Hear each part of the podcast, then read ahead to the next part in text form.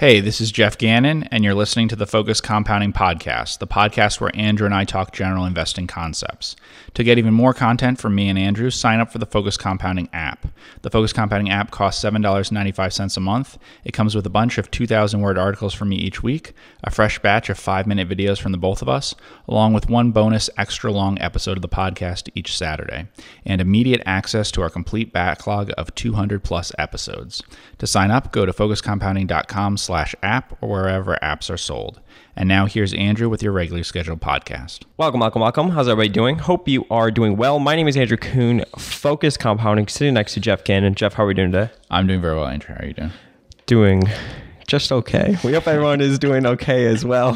In today's podcast, we're going to talk about how to spot a business that Warren Buffett would be interested in. Mm-hmm. And we could use QuickFS and look at just some like top line things, maybe kind of like almost like a how to make snap judgments Okay. um, uh, that he would be interested in. Then, um, you know, kind of go from there. We could pull up long term financials through QuickFS, or we could just you know look at it from the website. Um, what are the first things that he's looking for when he looks at a company? So I think the first thing we should define this as is we're looking for a business that Warren Buffett would buy, not like a stock and not today. So just helping people identify like what kind of companies he would look for, right? Correct. All right. So let's try uh, Domino's. DPZ, right? They Yeah. just agreed to be sold. Wait, I mean, what? Sorry, I, I meant to tell you Dunkin'. Okay, I was gonna tell Domino's. I was like, did they really? DNKN, yeah. That's correct. They did. Um, so here's an example of the kind of company because you had just said uh, uh, Starbucks on a recent podcast that you know Starbucks is something that Buffett's never bought. Well, Dunkin' Brands is the same sort of thing that you could see there. Um, this is an area I'm picking this one because it's an area where I, we've said he hasn't really made a lot of investments in like fast food and things like that. Um, those sorts of things he just hasn't done, but they match up a lot with the kind of criteria that he would have for a business. So this one's you know too much debt is how it's run with compared to how Buffett would buy a business. But if we're uh, how about he buy a company? But if we're looking at the actual business, you look at those operating margins that you see there, right? You look at gross margins high and stable, and then you have operating margins um, that are very high and actually somewhat stable in the sense of that's hard for people to tell, but um, in terms of the variability versus the margin, which we talked about before, like the coefficient variation. So if you have a 40% margin, it varies 4%, that's the same as a 0.4% um, variation on like a 1% margin, right? So he likes things that grow each year. Um, that's one of the ones that come through very clearly. If you look at like that book, Capital Allocation, he really likes businesses where they have s- slight growth, not a lot of growth every single year in revenue and earnings, which usually also means gross profit almost always.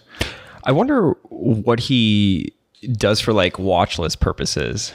Like, how do you think it comes up on his mind? Like, oh, this company is trading here. Like, I just wonder what that process is like for him. Yeah, I don't know. My only impression is that he keeps big files on companies and then revisits them all the time. So if something happens to make him like seriously revisit it. Um, we also know he reads all sorts of newspapers all the time. So with big companies, they'd be kind of covered that way, you know. So I think that's how he would find them. I don't think he has to do much like hunting for companies, unfortunately, because the only things he could buy are things that are that big. Like here's A couple an example. of the biggest companies. I was asked in one of these podcast things for companies over 10 billion. Dunkin' isn't even a 10 billion. I mean, it, Yeah. Mm-hmm. it's sold now, it will be over 10 billion, but it's not even a 10 billion dollar market cap company. So um, you can imagine Buffett can't buy a lot of things like that. Um, uh, then okay, so typically when he's looking at these companies, right? And I guess we kind of talked about this with like Apple and IBM. If it's trading cheap at such a large market capitalization, you know, Yeah. I mean, does that mean that there could be like a temporary issue with the business Yes. or just something going on? I mean, how do you think he sort of handicaps those odds? I guess you would want ones that are, um, well, we can do another one, which is CCL, because that's a good example because it's really big and has a temporary problem. Do you think he'd be interested in CCL? I think he could be interested in cruise companies. Um, I could definitely see that. Uh, I don't know that he would like them enough in terms of their returns on capital. It's a little complicated because returns on capital aren't the same as cash flow numbers and things. But I've always thought it's a possible industry he could look at because Carnival in normal times and these other ones would be 10 billion or more. There would sometimes be a potential opportunity to buy all of them. The problem you can see here is that Carnival's returns on capital have sunk so much. But it was really only in the history of the company, the only time it's really had low returns on capital, like unacceptably low, are in the um, about seven, let's see, is a little bit more than that. No, about seven years or so after the financial crisis. So they were very high before 2000, and they had gotten back up before COVID to levels that would be acceptable to Buffett in terms of like his utilities and his Burlington Northern.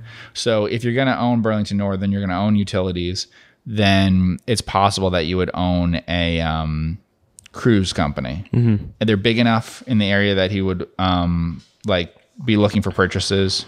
They're incredibly stable usually except for macroeconomic sort of thing, the same as like a railroad in terms of their margins, um, which you can see.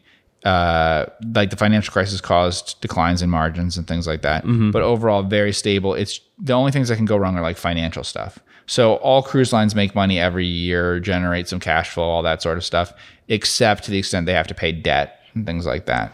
Um, so like operationally, they're very uh, stable, but financially they might not be, which is the exact kind of thing you want to put into Berkshire. You know, where do a lot of their revenue growth come from? Is it raising prices? Is it no prices don't rise; they fall often in the industry. So it's through incredible passenger growth. The industry has had just tremendous passenger growth since it started, and you know consistently has. Yeah, you're like because they've made the experience better, different type of venues and stuff like that. I'd say they made the experience cheaper versus other vacations mainly, and mm-hmm. then also you have repeat people. So getting someone to repeat once they have taken a cruise or taken a couple is a lot easier than convincing someone who's never taken one. Mm-hmm. That's the hard part of the business. Yeah. Um, yeah, I read about online. There's some people that live on cruise ships basically permanently because nursing homes are way too expensive. So it's cheaper to be on a cruise ship. Well, that might be true. Yeah. Um, cruise ships are pretty cheap and nursing homes are pretty expensive. Uh, yeah. Yeah. Um, I know someone that they were what kind of nursing home was she in? I forget, but it was like six to eight thousand a month. Just yeah, absurd. Well, I mean, the cruise ships don't give you care. That's uh, correct. They don't take care of you medically, but if your yeah. only thing is you need a place to be, then yeah. Um, no, I mean they're very competitive. I think you've seen they're very competitive with like um, other when you do an all-in basis mm-hmm. with the I mean, they're just cheaper. They're, they're, it's not even that they're very competitive with the idea of like if you picked for yourself a hotel, place to eat, whatever things, and all that that stuff. Now, for lots of people, the choices you're going to get on a cruise are just so limited, and you're going to be so crowded in with people and everything that you might not enjoy it. It's a different experience, but it is a way of getting huge scale benefits. Mm-hmm. I just think it's an industry where you could look, where he could look or something, Buffett, and see there's very predictable over time and everything and that the biggest companies would be some of the biggest leaders in it. That's what I was going to ask yeah. you. Like, when you think he's evaluating the industry, what do you think he's looking for? That's it. Staying power, like, been around for a while. Will it be around forever? And will the structure be a lot the same? Because he bought into car dealers. And I think that's a real reason for doing that is I think that's one of the few industries that looks like the structure will be the same and the leaders who are there now will be leaders in the future. He's talked sometimes about survival of the fattest. That's definitely mm-hmm. the case in cruise lines there's huge economies of scale. So if you're trying to start up a fourth or fifth place cruise line, you're at a big disadvantage um, to being one of the biggest ones already there. It's much harder to create a cruise line today than it was 40 years ago because the um, concentration has led to scale benefits that have made them more efficient. Mm. So you don't have the scale they do, so it's hard to catch up to them. Um, you know, sort of like um, any of those businesses that are the like he says survival the fattest businesses the problem here is the asset intensity is very high a buffett um, early berkshire hathaway buffett would never consider a business like this but i think it's possible you consider a cruise line um, because they have so much capital to deploy and they've become so accepting of um, lower returns on equity. I know that if you look at the record right here, they look really bad, the returns on equity. Um, but similar to like banks and things like that, I think the returns were only that low because of macroeconomic conditions. Um, there's a weird combination of them. Oil prices were very high, and no one wanted to vacation, which are the two things they really depend on. The cruise lines. So they, they would, cruise lines would benefit the most if everyone wanted to go on vacation and no one wanted to use oil. Um, normally, the two kind of stay a little bit more in balance, you know. So, like in a good economy, you have kind of high oil prices, in a bad economy, you have kind of low oil prices. But um, that hasn't been the case. It was should have been set up to be the case, except for the COVID mm-hmm. um, actual shutdowns, because oil prices came down a lot. Let's look at INTC, Yeah. which is a company that a lot of people have been talking about recently because it looks very cheap. Eight times earnings, 10 year median margins on EBIT, uh, about 29%, EV to sales, 27%. So it's kind of in that wheelhouse. I mean, do you think he'd ever look at a company like Intel? And, you know, I mean, it looks pretty predictable. It's been around for a while. I mean, but you have have a change in gross margins. How do you think he would look at a situation like this? So I think I know that a computer screening for what Buffett would look for would definitely spit back this an answer. Uh-huh. Yeah. If you didn't You know, basically built the computer was- screen that he, yeah, on if- Guru if Focus. you, if you don't know what the um, industry this is in, if you don't know anything about the business, this is exactly what a Buffett business looks like. It has almost no declines in revenue, right? Gross profit margins are high and mostly pretty stable. Um, we've seen more stable gross margins before, but these are still pretty stable. I mean, considering what it's in, you would never guess this was a tech company. Um, and you have very strong operating margins. I mean, they have like Google or whatever type operating margins with again same sort of variability as before. Like maybe it's varying by five percent or something over um, around thirty percent. You know, up or down thirty percent. Then it's very cheap based on what it's trading at now, in the sense that you're getting it for less than ten times average pre-tax earnings. Probably you you kind of look at it that way. So. Um, and then all the other measures are what you'd expect for a Buffett business, right? Like much better returns on capital and things like that. The growth rate even is like right in the Buffett kind of rate, right? Yeah, I mean, it's Like, pretty good. I mean, 7% CAGR over the Yeah. past 10 years. my suspicion would be no because of what it does, but only because of what it does. So if you want to just look at this like 10 years, this is exactly what the kind of business Buffett looks for. Um, but I could be wrong on those things because like he hasn't really done a lot in food stuff, and I would guess that he would do more in food based on the kind of things he likes. I was going to ask you- Intel. Yeah, and I was going to ask you that too. Like, outside of See's Candies, has he ever invested in any other like candy or anything like that? I mean, Wrigley chewing gum, correct? Yes. Oh, you know what we should put in? Yeah, let's put. uh Let's try. uh Can you do Hershey? Yeah, Hershey. That seems like that would be right in his wheelhouse. He would buy that. He can. But uh, Why is that? Are they controlled? yeah, it, yeah. I don't. People listening to this might know better than me, but historically they've been controlled by the Hershey Trust, and mm, so they could sell Mm, like the whole company. But and there have been discussions about doing that. So I don't think it's like it could never be sold. But I think it's not as good as like a family that wants to sell out to you and stuff. But this is definitely one that I he I would imagine him being interested in, and I think he's used as an example before, hasn't he? Mm-hmm. Yeah. Like he's used Wrigley, and I know he invested a little in Wrigley um, through the Mars, uh, you know, when the Mars um, acquired Wrigley. But um, he's, uh, I think he's used both Hershey and Wrigley as like examples sometimes of, you know, not stocks that he owns, but like, will this keep having a brighter future and everything? Um, so it has all the features that we talked about before, some revenue growth all the time, pretty stable operating margin, right? Um, now it's lower, but it, than something like Intel, but it's very stable. Um, and then Yeah, all of it looks really good. It's just not that cheap. yeah, it is nowhere near as cheap. No, um, well, because for the Buffett reasons, I guess, like Intel, for instance, I know that people are concerned about them being in a worse technology position now, uh, relative position than they had been. That like their entire history depends on them being uh, the leader, right?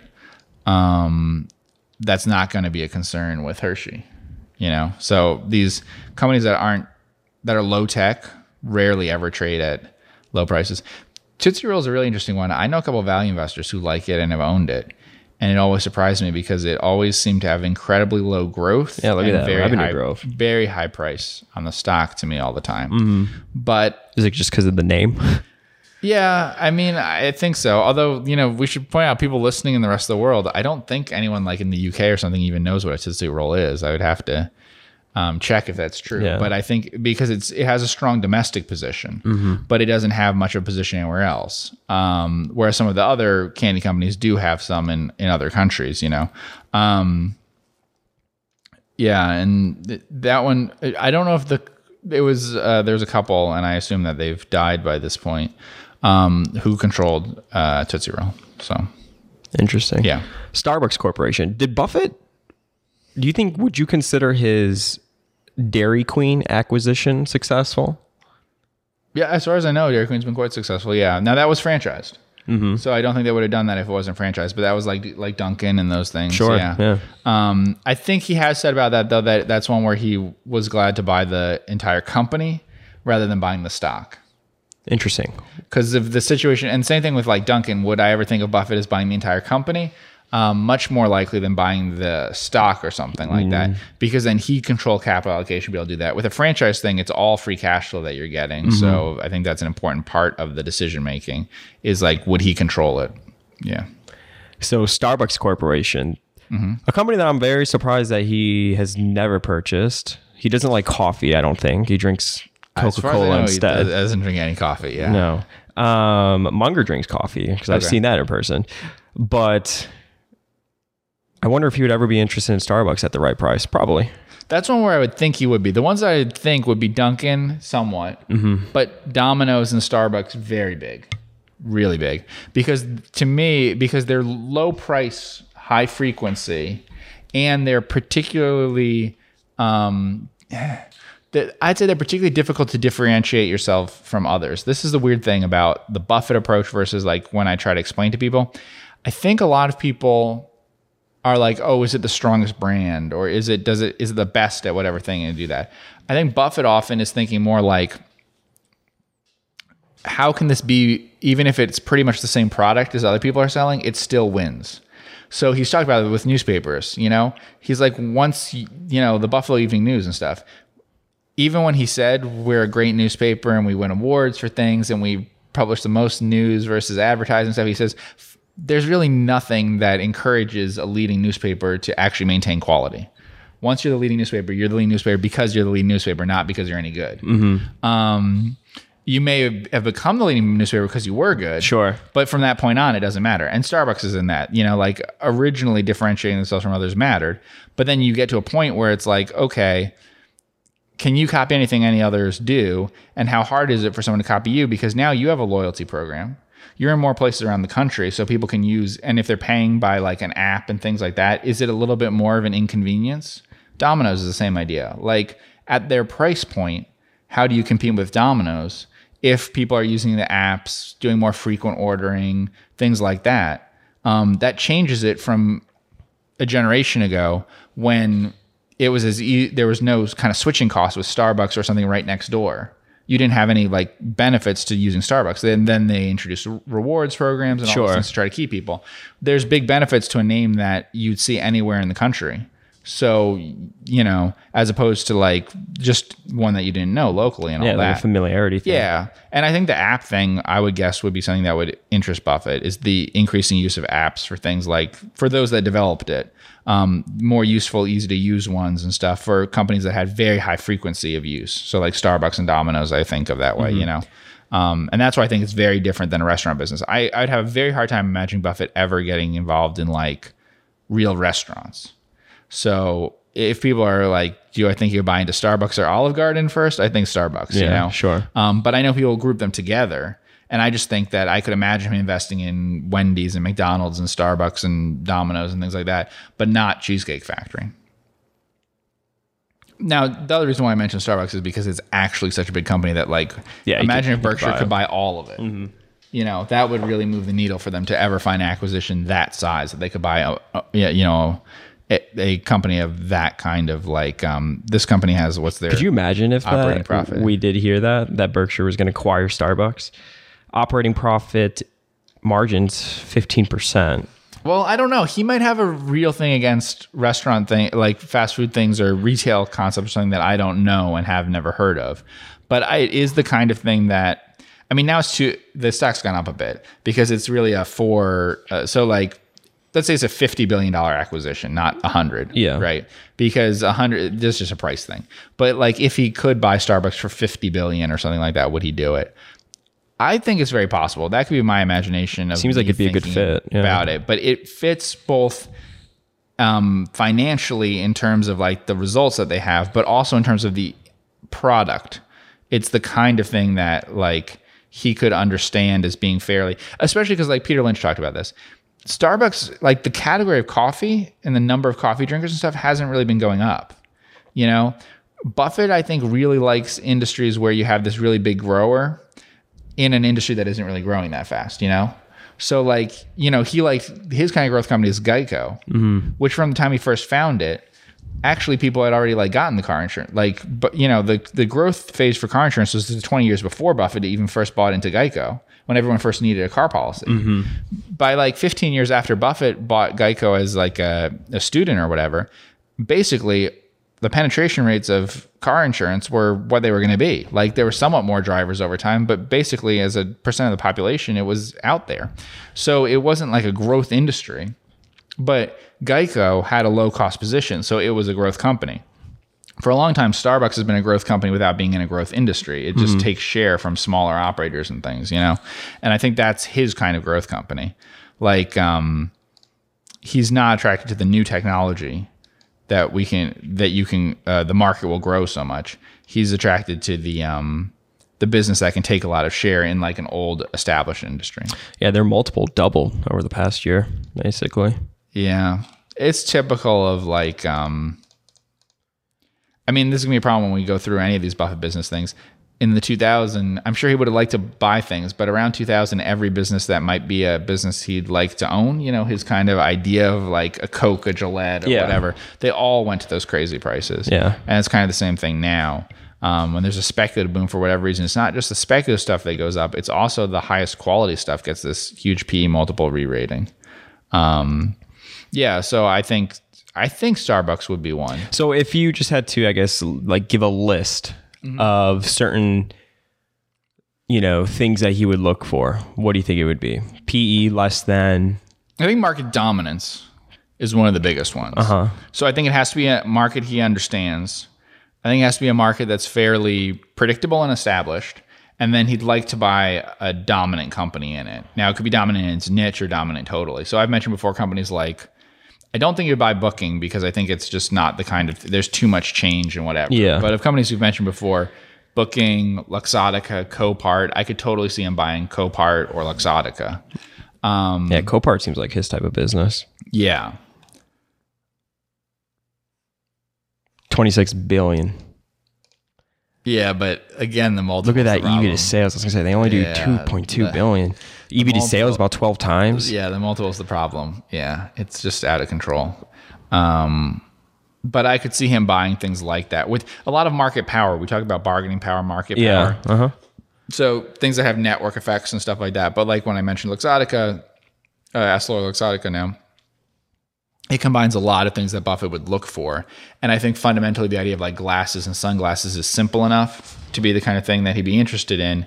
And yet the idea Has of the how staying much power, power they everything. have in terms of the brands that they have, the retail things that they have, all of that, that's the kind of thing that I could see him um, buying. He hasn't bought um, I mean, he hasn't. Yeah, he's never bought like sports type things, and there's always been a fairly low amount in like entertainment type stuff. I'd say compared to what some people might expect. So if you look at what usually appeals to Buffett, that would show up on a screener, but he hasn't bought. I think it's in entertainment and gambling and stuff like that. Is the things that Except for usually have the moral issues for gambling. It might. I feel like Mung- I feel like Munger would never want him to invest in no, that. No, for gambling, it might be moral. Um, yeah, but even something like Walt Disney, he sold out of Walt Disney after um, he took, you know, in the Cap Cities deal. Mm-hmm. He chose not to stay in. Now, it's a different company today. Totally. Yeah. But, you know, he did buy into Walt Disney. He bought 5% of the company or whatever in his partnership years. Um, but he has seemed kind of low on the um, entertainment of any kind, whether it's sports, whether it's in person entertainment stuff, um, music, uh, gambling, any of that kind of He's stuff. got an interest in a minor league team, right? Yeah, that's true. Yeah. Um, because they often have the features that are the same as what you'd expect for, uh, you know, like a by Yeah. the financial numbers of a Buffett type company. And yet he hasn't really owned them. Some of it might be size issues. Some of the very biggest ones don't seem cheap. Um, I was just reading something where he talked about um, telecom. So apparently, um, Glenn Greenberg of um, what's he in now? Brave Warrior. Oh, it's called Chieftain Capital, right? Yeah, something Yeah. like that. Yeah. Um, so whatever it's called after the split up and stuff, um, uh, was talking about how he talked to Buffett a little bit one time, and he wanted to talk to him about telecom because that was his big. So I think it was cable stocks. Okay. he was really interested in, and he knew that um, Berkshire had been invested in Washington Post, which had cable assets and all of those sorts of things. Um, and Buffett didn't like them because they didn't produce a lot of free cash flow. So uh, Cable companies? yeah, well, Greenberg's idea was that eventually they would um, stop building out as fast and everything, and then they would have a lot of free cash Yeah. like they do now in many cases. But it was true that they didn't at the time. And um, so it does seem like Buffett is very biased towards things that are already producing a lot of free cash flow, not that might later. Um, if we went, I think at this point, like the cruise companies are producing it, but it is true. Like railroads, he want he they were producing a lot of free cash flow when he's buying into them. So it might be one of his biases is towards actual free cash flow generation rather than just a lot of growth right now. But all the things we mentioned, I think, fall into that category. Well, I wonder if that also comes from if he's trying to like buy the entire companies. You know, Yeah. just take the cash it it produces Yeah. and be able to take it out of the business. But no, I, I So what ones have you that. heard of before as Buffett possible Buffett targets? um, Starbucks would make a lot of sense to me. Okay. Um, hmm. But he doesn't really like I mean, he owns some McDonald's at one time, but then he, he hasn't. I'm surprised he. That's another one I was telling you before we recorded this earlier. That I was surprised he like has not owned McDonald's. I mean, Yeah. he eats it every single day. that seems like his type of company. Like where And- if it were to get cheap, that he would be very interested in it. Yeah, and I know that he knows that Lou Simpson was like obsessed with Nike. Like Mm. that was his favorite favorite stock all the time. Yeah, that's another one that it would be surprising. It has been surprising to me that he never. And we know he's definitely not. I mean, what about Under Armour? Under Armour got super cheap, but they had a lot of issues going on there, right? Uh, yeah, they um I told you though, McDonald's was the biggest surprise to me. to ever be something. Mm-hmm.